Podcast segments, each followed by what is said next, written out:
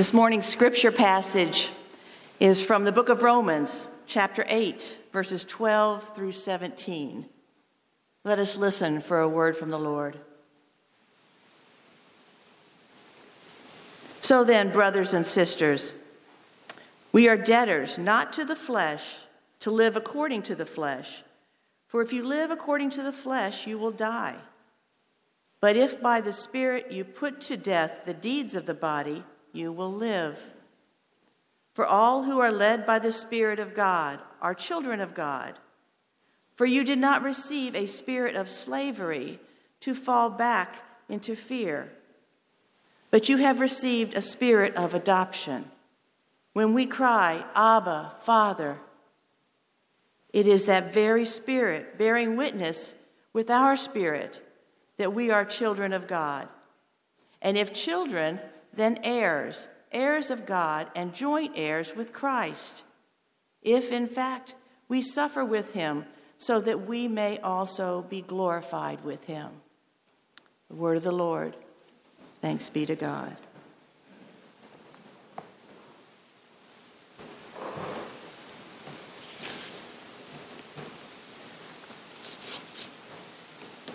Pray with me. Oh, holy God, Christ in Spirit, we thank you for this day and the fact that you are with each one of us. I pray that you open our hearts and our minds to your word, to hear the things that you would have us to hear, and to give us the ability to put those into practice. I ask all things in Jesus' name. Amen. Today we recognize and celebrate our triune God. We worship one God, one God with three persons God, our creator and parent, God, our redeemer, Jesus Christ, and God, the Holy Spirit, our comforter, advocate, and sustainer. All that is, all that we have, all that we are is from God. And because of God's love for us, God's love that is unending, always accepting, unconditional. Because God so loved the world, God gave God's only Son. And it's through Jesus, God he was called Emmanuel, which means God with us. Because of God's love and through Jesus, our sins are forgiven and we have eternal life. And because of God's love, when Jesus returned to heaven, God sent God's Holy Spirit so that we would never be alone for the Spirit goes with us to guide, to give us support, to intercede, to advocate for us. What kind of love is that? It's a kind of love that we don't deserve. We cannot earn it, but we are so blessed to have it. Now, our passage today speaks of our triune God and the results and impact of God's love. Through this passage, we learn that those who are led by the Spirit of God become children of God. They become joint heirs with Christ. And we also learn what it means to be part of God's family. Now, Paul speaks in this passage of two ways of being or living one is the Spirit of God, which leads to life and the gift of being a child of God. And he also calls it the Spirit of adoption, for we are adopted into God's family. In essence, we're chosen. The opposite of this is the spirit of bondage, and I, the Revised Standard, New Revised Standard, calls it the, the, um, the uh, spirit of slavery. But the spirit of, of, of bondage or slavery calls us back into that place of fear. And this, this spirit is from uh, living in the flesh, being uh, uh, tied to that, being bound to that, and it doesn't lead to life. So, as humans, we struggle with this. There's a battle going on, perhaps, to not be drawn into that kind of spirit. As believers, we're to be we're to live according to God's will and we're to follow follow God. And it's easy to say that, but it's not so easy to do it sometimes. Studies have shown that when we're driving a car,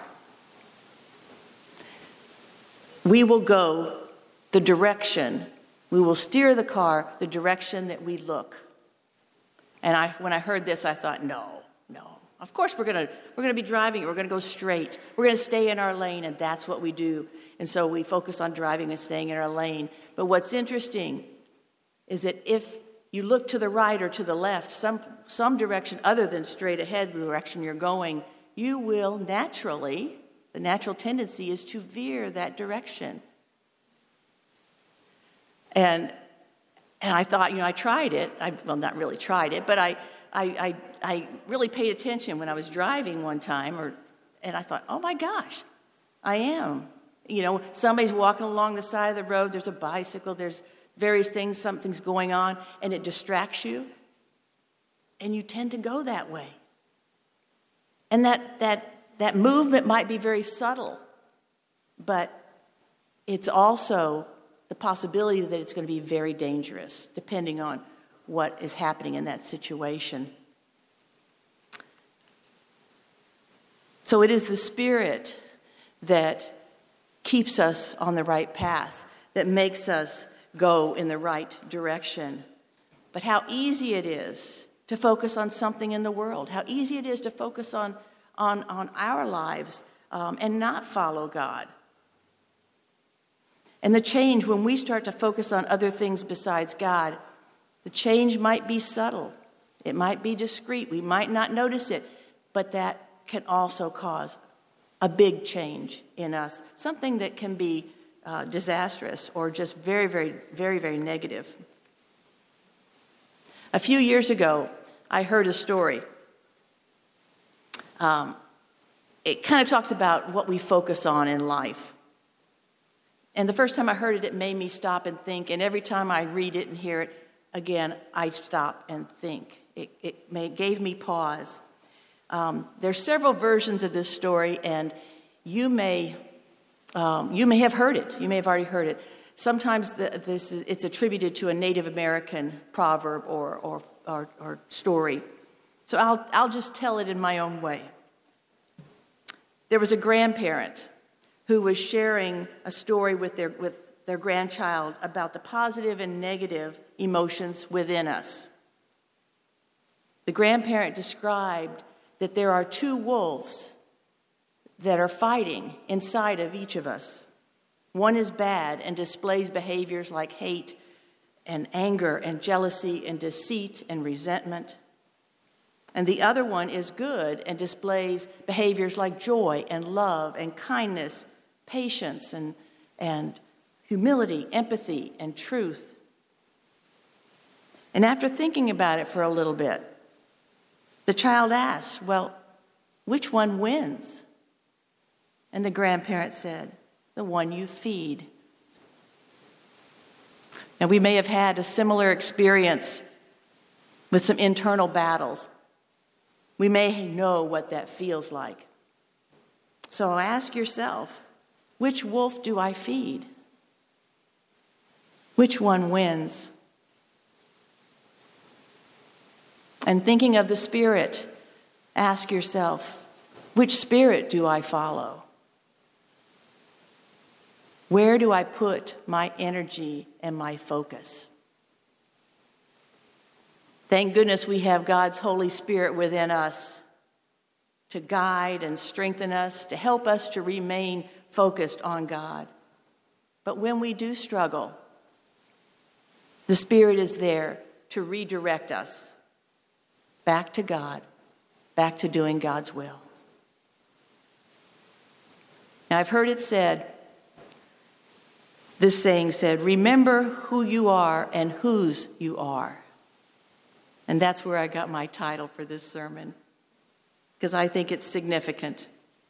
Now, I've used a similar phrase a few times when I've gone on a, a on a youth trip, uh, when we're making some kind of an outing, and I have said things like, remember who you are and who you represent.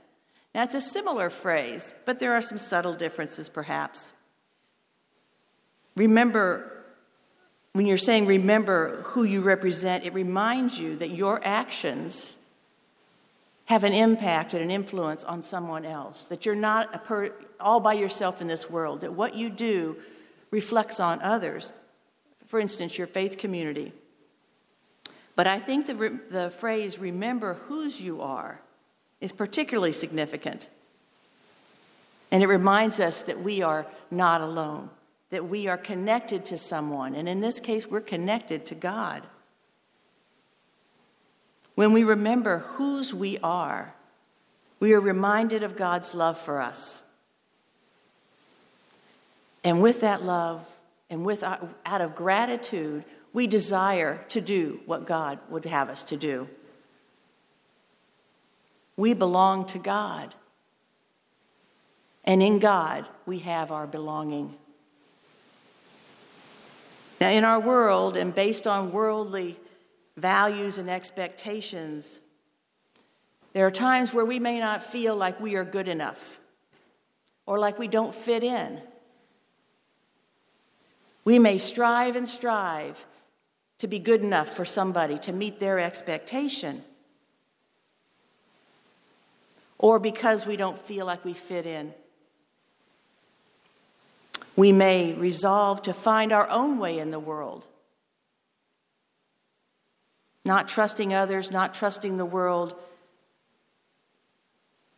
not expecting anybody to be there for us, to support us, to, to accept us as we are. Now, both of these paths can be problematic and, and, and can be actually not healthy for us. We're human beings, and we're created to live in community. Relationships are important to us, and they're important to our well being. Never was this more apparent than this past year, I would say. During this past year, we have experienced various levels of isolation. And it was necessary, but it was difficult. We needed to protect our health and the health of others, the health of the community, the health of the world. Those were things that we needed to do. But one of the things I think that became apparent is how difficult it was on us emotionally as well, especially for those people who are high risk, uh, maybe those who are older, perhaps living in a nursing home. There were people that could not see family and friends, and they saw a decline in their well being.